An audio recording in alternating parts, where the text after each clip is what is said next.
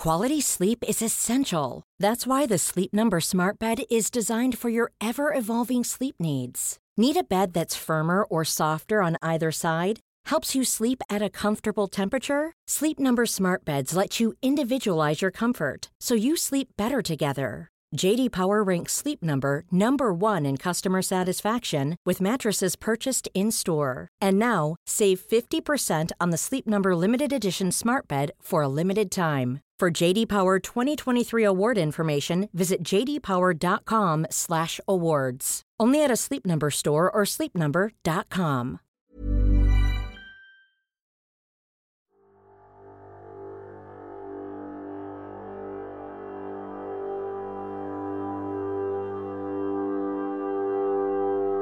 In 2014, Russian forces seized Crimea, paving the way for President Vladimir Putin's annexation of the Ukrainian peninsula. Russian troops spreading out throughout the strategic Crimean peninsula. And next, we turn tonight to the tension rising around the world as Russian President Vladimir Putin casts his shadow across the boundary of Europe and Russia.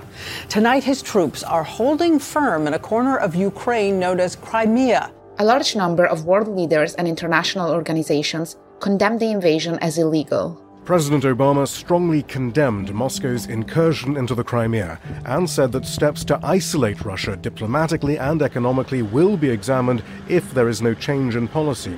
As EU leaders prepare for an emergency summit on Ukraine, a key question remains. Should Russia be punished for its incursions into Crimea? And if so, how? But Putin and other senior Russian officials were never prosecuted in any court of international law for the crime of aggression, the use of armed force against another country without defensive necessity. 8 years later, Russia did it again, invading mainland Ukraine in February. This is what Russian President Vladimir Putin unleashed on Ukraine as the sun came up this morning. Overnight, in the capital of Ukraine, the sound of missile strikes and air sirens. Explosions rocking several cities, including the capital of Kyiv, targeting military installations, including air bases housing fighter jets.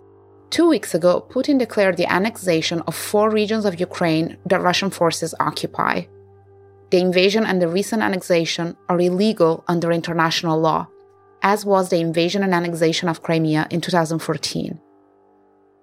Yet other countries, including the US, may resist prosecuting Putin for the crime of aggression, fearing setting a precedent that could boomerang against them.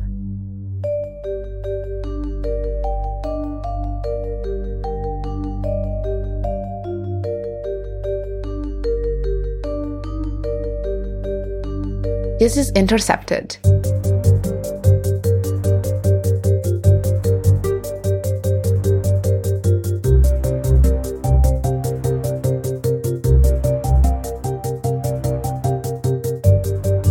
I'm Alicia Speri, a reporter with The Intercept. For years, I've been covering national security, human rights, and conflicts around the world.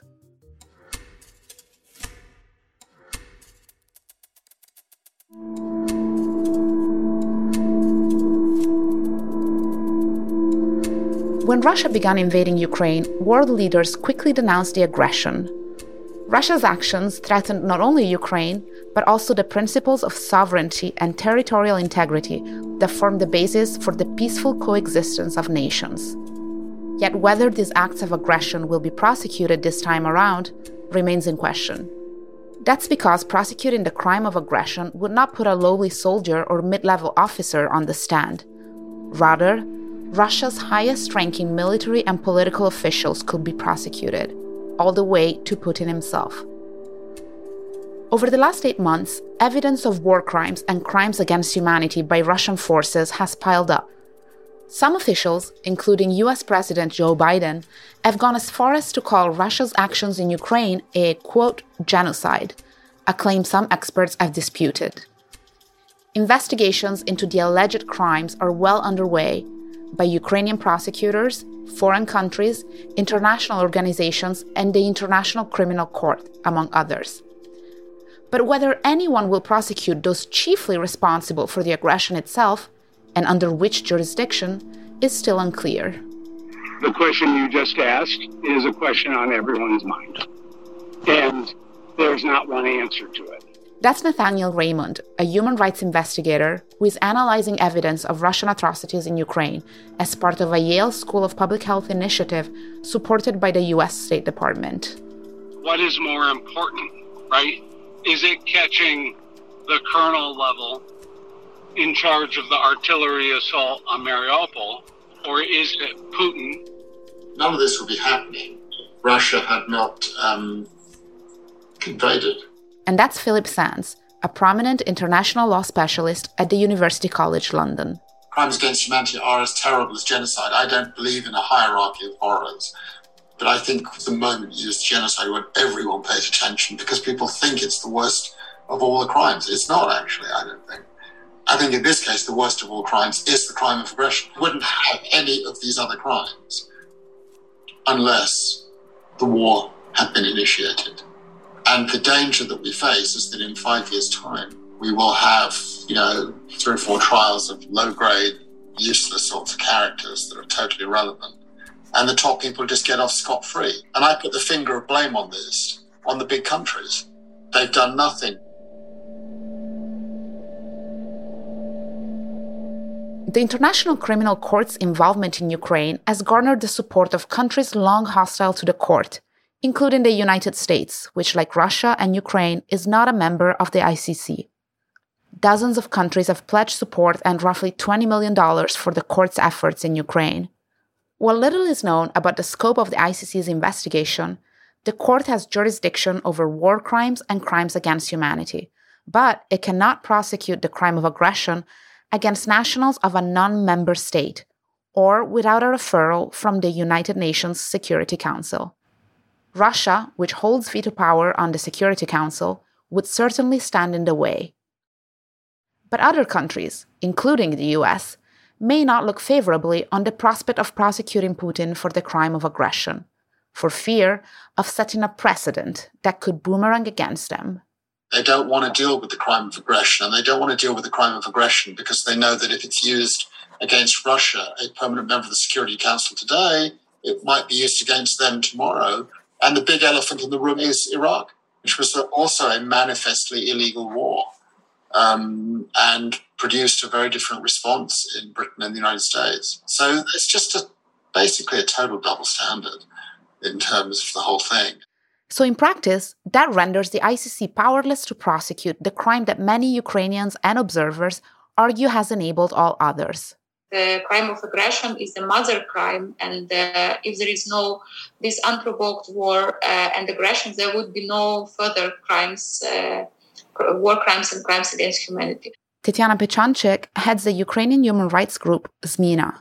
In the existing framework of the international accountability mechanism, there is no accountability for the crime of aggression.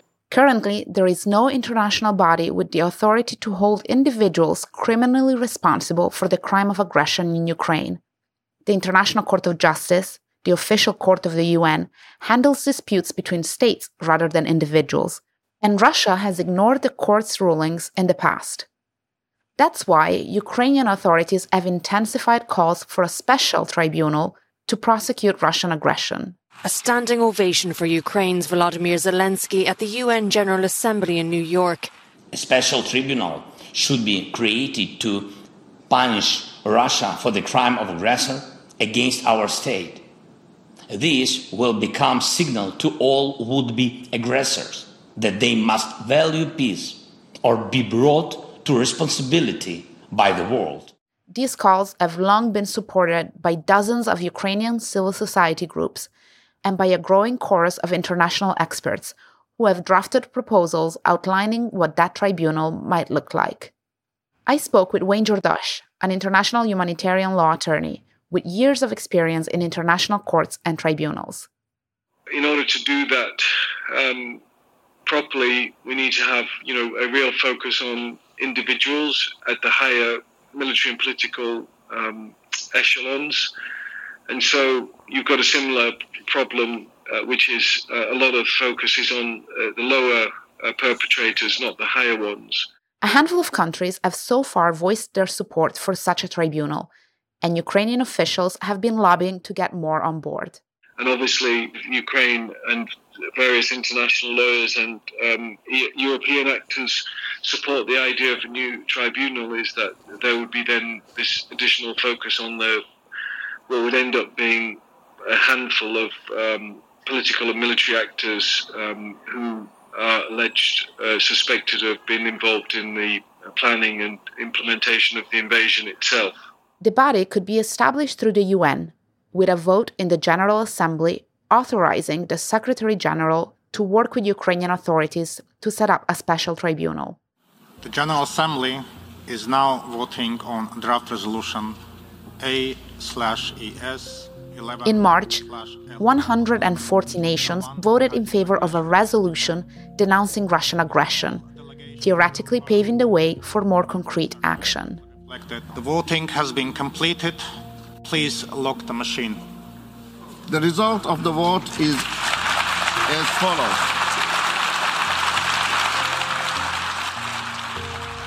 The tribunal could also be established through a regional framework at the European level.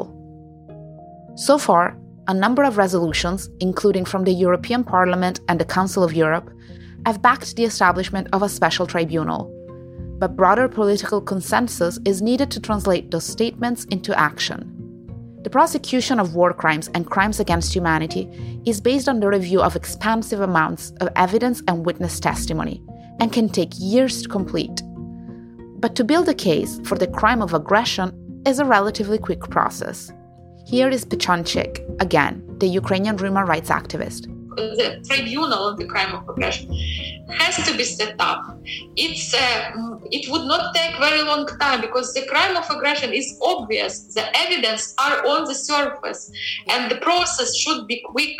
But, Pechonchyk says, they would need consensus and resources. Still, prosecuting the crime of aggression is an untested endeavor, as well as potentially a politically unpopular one.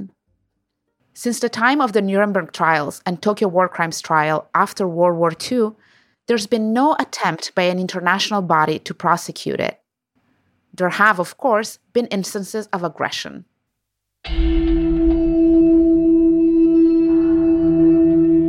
As the United States and its allies prepared to invade Iraq in 2003, a number of international bodies denounced the invasion. French President Jacques Chirac let no one be in any doubt. France could see no reason in March 2003 for going to war with Iraq. The UN weapons inspection regime was working, and the threat posed by Saddam Hussein had been significantly degraded. The International Commission of Jurists expressed, quote, its deep dismay that a small number of states are poised to launch an outright illegal invasion of Iraq, which amounts to a war of aggression. Later, the UN Secretary General, Kofi Annan, called the invasion, quote, illegal, and a violation of the UN Charter. I have indicated that it will be unwise to attack Iraq now, and it will raise international tensions.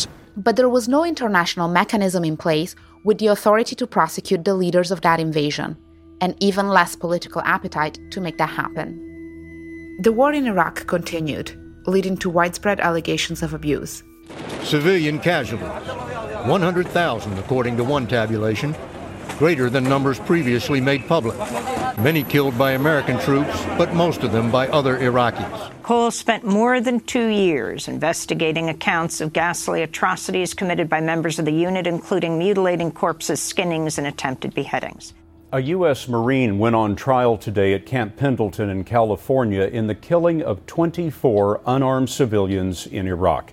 It happened in 2005, and it's been described as an atrocity by U.S. troops there.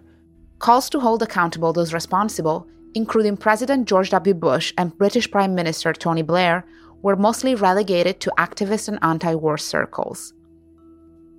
Prosecuting some prominent figures today over the crime of aggression, when others were not prosecuted in the past, would inevitably raise legitimate questions of consistency and bias. But experts argue that reversing the pattern of non-prosecution is more important than ever to set a precedent that could help deter future aggression.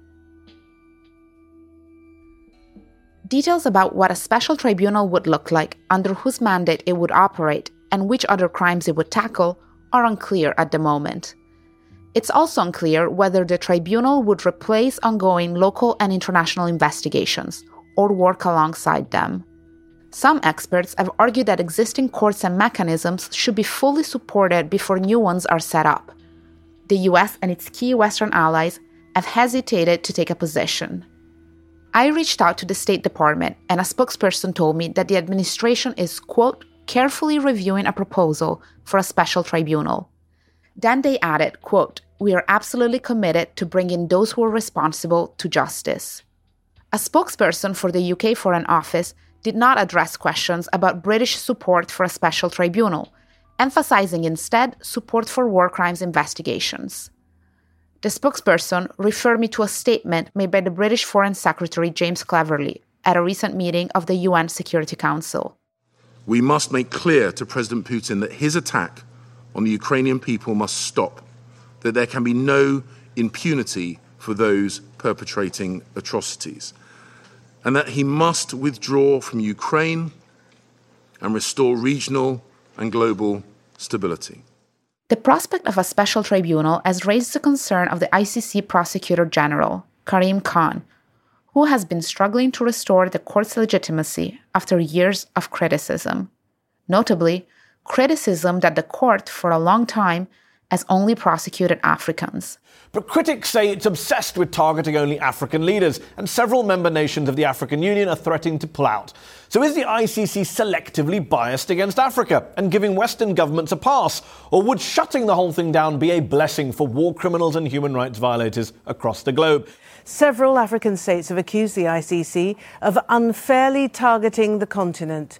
Uganda's president went so far as to call it useless. In recent years, the court has launched a number of new inquiries, including into alleged Israeli crimes in Palestine. It also opened, and then closed, preliminary probes into alleged British crimes in Iraq. Since the UK is a founding member of the ICC, this gave the court jurisdiction in this case. But because neither Iraq nor the US are members, the court couldn't investigate US crimes there.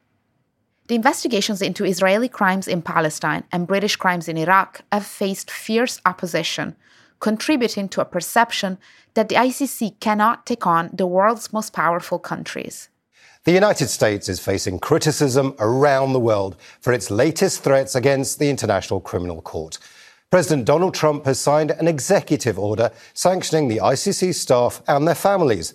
The US, which is not a member of the Hague-based tribunal, is angry at investigations into suspected war crimes in Afghanistan that could implicate its soldiers. As far as America is concerned, the ICC has no jurisdiction, no legitimacy, and no authority.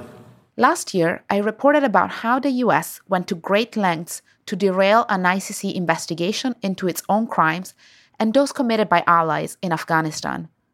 This led to the ICC deprioritizing the probe into US actions, further contributing to the criticism. Here's Jordash again, the humanitarian law attorney. The ICC prosecutor is fighting a battle to be relevant and effective and show that the ICC prosecution is a viable investigative prosecutorial mode of operating, in light of its long history of not being those things.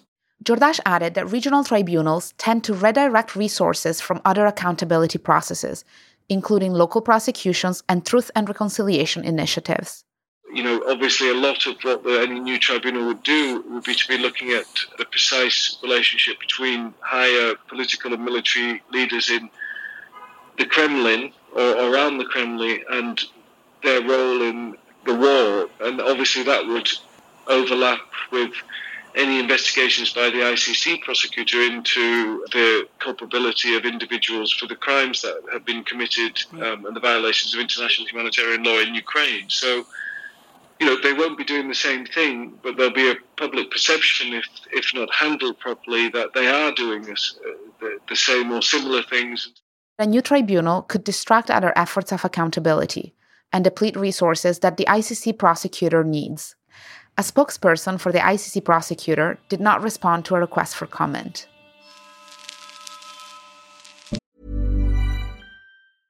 Ryan Reynolds here from Mint Mobile. With the price of just about everything going up during inflation, we thought we'd bring our prices down.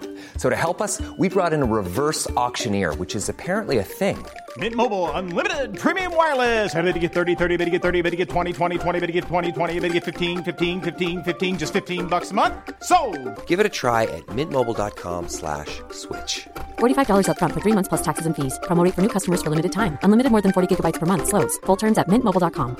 Quality sleep is essential. That's why the Sleep Number Smart Bed is designed for your ever-evolving sleep needs. Need a bed that's firmer or softer on either side? Helps you sleep at a comfortable temperature? Sleep Number Smart Beds let you individualize your comfort, so you sleep better together. JD Power ranks Sleep Number number 1 in customer satisfaction with mattresses purchased in-store. And now, save 50% on the Sleep Number Limited Edition Smart Bed for a limited time. For JD Power 2023 award information, visit jdpower.com/awards. Only at a Sleep Number store or sleepnumber.com.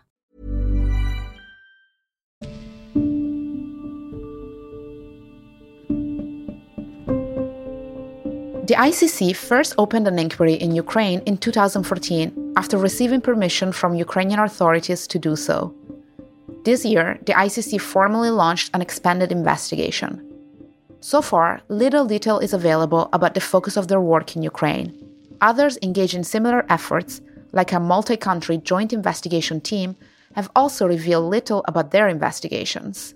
There's a lot of noise, and not that much is being as yet translated into discernible action on the ground in Ukraine, or translated into real support for the Ukrainian prosecution. That's Jordash again. I think despite a lot of the rhetoric that we hear from both international actors and also some national actors, are at their very beginning. In fact, I would say, building viable cases against those who are further from the ground and up the chain of command in the political and military sphere really hasn't begun in earnest yet. And frankly, I think there's a sort of lack of understanding as to the need and how to do that. Regional prosecutors in Ukraine have struggled to tackle the overwhelming amount of evidence they and others are gathering. In Bucha, when Russian forces first retreated, local police found themselves handling evidence of mass torture and killings. And so we are in a very difficult position in terms of 6 months ago, they hadn't had mass grave forensic teams stood up. They hadn't had the type of line prosecutors stood up to do these and the type of survivor assistance resources needed. That's Raymond, the human rights investigator. And so we're looking at a retrofit in the middle of a war of an entire law enforcement community. And that's where the international community comes in. The investigation and prosecution of war crimes is a highly specialized area of expertise. Successful documentation and prosecution is a complex endeavor that requires the coordination of a number of players. Here's Jordash. Instead of this frenzied documentation, which was what we see now, what we need to see is more collaboration and more openness and more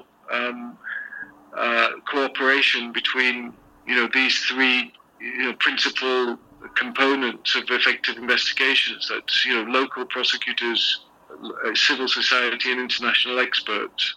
When Ukrainian soldiers wrestled back control of the eastern city of Izium in September, they found a devastated city and hundreds of dead bodies, including more than 440 in a mass grave. The scale of the suffering here is only starting to emerge as police return to the streets now Russia's occupation has ended. Investigators searching through a mass grave in Ukraine say they've found evidence that some of the dead were tortured. The site near Izium, recently liberated from Russian forces, appears to be one of the largest discovered in Ukraine yet. But Ukrainian authorities warned that their investigation was just beginning. The scale of the horror was even greater than already shocking evidence that had emerged when Russian troops retreated from other parts of the country months earlier. Anton Gerashenko, an advisor to Ukraine's Minister of Internal Affairs, said, quote, "This tragedy is even worse than the tragedy in Bucha." He was referring to the city near Kiev that up until the Izium discovery was the emblem for the atrocities perpetrated by Russian forces. Many quickly pointed to more horrors likely to remain undiscovered in cities and villages that are still under Russian control. Dozens of Ukrainian investigators, dressed in hospital gowns and carrying shovels, have begun to exhume the desiccated bodies in Izium. Questions that for months had preoccupied Ukrainian and foreign officials, as well as local and international human rights groups, came to the forefront once again. What would justice for the dead in Izium and their loved ones look like? How would both those materially responsible and those who gave them orders be held accountable? And whose job was it to deliver that justice? Ukraine's prosecutor general, faced with the enormous task of documenting the abuses in the midst of an active conflict, said last month that his office has gathered evidence of more than 34,000 potential war crimes. A colossal figure no law enforcement authority can realistically be expected to fully investigate, let alone prosecute. While some experts caution that not all those crimes may meet the legal definition of war crime, they recognize the scale of the evidence is staggering. Some of the people working on documentation efforts in Ukraine have referred to the ever-growing list of groups and institutions involved as a bit of a circus. Others caution that the effort could turn into an unhelpful competition for funding and access. But there is plenty of work to be done, they also pointed out, and many groups have begun to tackle issues of cooperation, transparency, and burden sharing. So that's true that we have very many different actors, but also from the other point of view, we have a tremendous scale of disaster, thousands of war crimes which have been committed in Ukraine. Pechonchyk, the Ukrainian human rights activist, added setting a precedent is just as vital. This is important only to convince other nations, other countries that something terrible is happening in Ukraine. It's important only to build up the solidarity and consensus to withstand the Russian armed aggression, to form a support to Ukraine, just to show other people some non-biased, non-partial information from Ukrainians, but from some like intergovernmental institution, what is happening. But that's all. That is, it's important to, you know, keep up others with like informing and being united, but not to stop Russia directly. While the most recent invasion has brought scores of foreign investigators to Ukraine, civil society groups there had been engaged in the same documentation effort since 2014. With far less international interest and support. From the first days and months of the occupation of Crimea and war in Donbass, we were calling to impose very strict sanctions on the Russian Federation, on its economy. We were calling to switch off the SWIFT, so the bank system of Russian Federation cannot exchange with other countries. And no one was listening to us seriously. And if sanctions were imposed, these were sanctions rather focusing on some individuals, without hitting the sectors of the Russian economy. And democratic countries continued to have trade with Russian Federation, to buy oil, gas, etc., etc. So Russia used these 8 years to pump up its war machine, and they prepared the new aggression. So now we are paying with many of lives of our people, and now it looks like some things that we were calling and saying these 8 years, they became more clear for other democratic governments.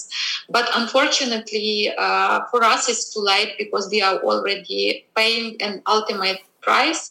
What's at stake in Ukraine, she added, is not only justice for Ukrainians, but also the credibility of the very apparatus of international accountability. The failure of existing mechanisms to stop the war is the reason why she and other human rights activists have joined Ukrainian authorities in calling for international support of Ukraine's military. As human rights defenders, as lawyers, many people who believed in these principles, that means that this is useless. This means that only guns have power. And we as human rights defenders from Ukraine, we already know it. That, you know, there is only a language of force and like economic sanctions that can be used when you deal with Russia. And that's why, you know, we were criticized, especially in the first months of the war, of this new wave of aggression, when we were calling and supporting as human rights defenders to provide weapons to Ukraine. Nothing else is working. Pechonchyk is not the only human rights activist calling for weapons. I spent 20 years to defend human rights and freedom. And now I have no legal instrument which is work in this situation. The whole UN system couldn't stop the Russian atrocity. That's Oleksandra Matvichuka, a Ukrainian human rights attorney and head of the Center for Civil Liberties, a prominent human rights group which this month was awarded the Nobel Peace Prize. And first of all, we need to survive. And that's why we need weapons, and especially long-range distance weapon in efficient amount. Because we need to stop Russian troops where the horror against civilians still going on. What we need today, we need weapons. Maybe it's very weird to hear from human rights lawyer. When Russia launched its invasion, the Center for Civil Liberties, which had been monitoring Russian offenses since the invasion of Crimea, relied on volunteers across the country to document abuses, including some operating underground from areas under Russian control. The volunteers used a simple questionnaire to gather information and recorded video or audio testimonies of victims and witnesses, with contact information for trained investigators to follow up. They said they have documented more than 18,000 alleged crimes. You're doing this with kind of like an eye toward like a legal process, or is it more of like just like collecting a public record of what happened? It's very good question, and I ask this question to myself: for whom we documented all these war crimes? Because we are not historians. We don't do it for national archives. We do it for future justice. And I see the clear gap of accountability. We couldn't rely upon International Criminal Court in this regard, because ICC will limit itself only to several selected cases. So the question is, who will deliver justice for hundreds and thousands of victims of war crimes? Widely available technology has made gathering documentation more accessible, but what to do with that vast amount of evidence remains less clear. Now each people can be a documentator, because some photos and videos which people do on their own telephone is very crucial, essential in future. So now we have in 21st century, because of technology, a lot of ways how to document war crimes. What is still left in 21st century is effective mechanism how to bring perpetrators to justice. The failure to bring perpetrators to justice emboldens them to carry out greater abuses. All this hell which we observe in Ukraine is a result of total impunity which Russia enjoyed for decades, because Russian army committed the same war crimes in Chechnya, in Moldova, in Georgia, in Mali, in Libya, in Syria, and they have never punished.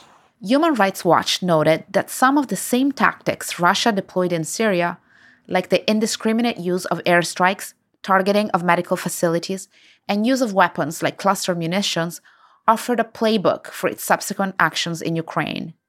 Russian crimes in Syria received far less attention and calls for accountability than similar crimes in Ukraine are now prompting. But accountability matters precisely because its absence inevitably yields more abuses, rights observers stress. That's why those seeking accountability for the crimes committed in Ukraine should also focus on another fundamental question. Here's Raymond again.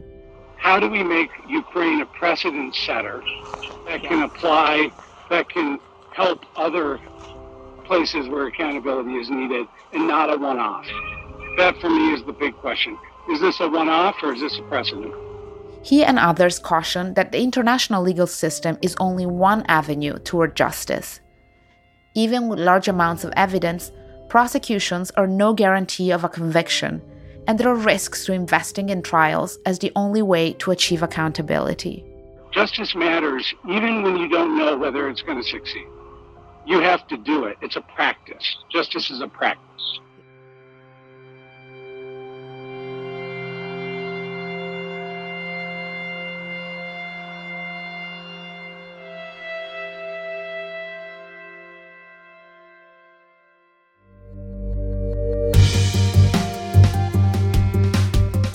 And that's it for this episode of Intercepted. Follow us on Twitter @Intercepted.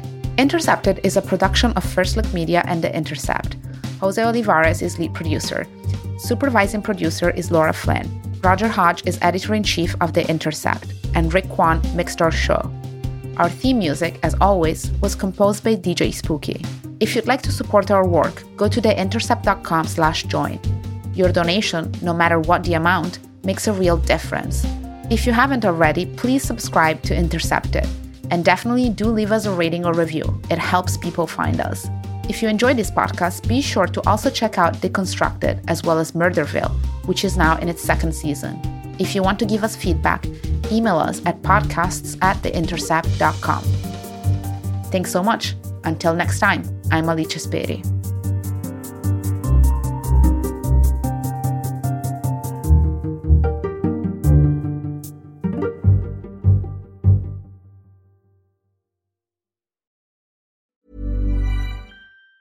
Planning for your next trip? Elevate your travel style with Quince. Quince has all the jet-setting essentials you'll want for your next getaway, like European linen, premium luggage options, buttery soft Italian leather bags, and so much more. And it's all priced at 50 to 80% less than similar brands. Plus, Quince only works with factories that use safe and ethical manufacturing practices. Pack your bags with high-quality essentials you'll be wearing for vacations to come with Quince. Go to quince.com/trip for free shipping and 365-day returns.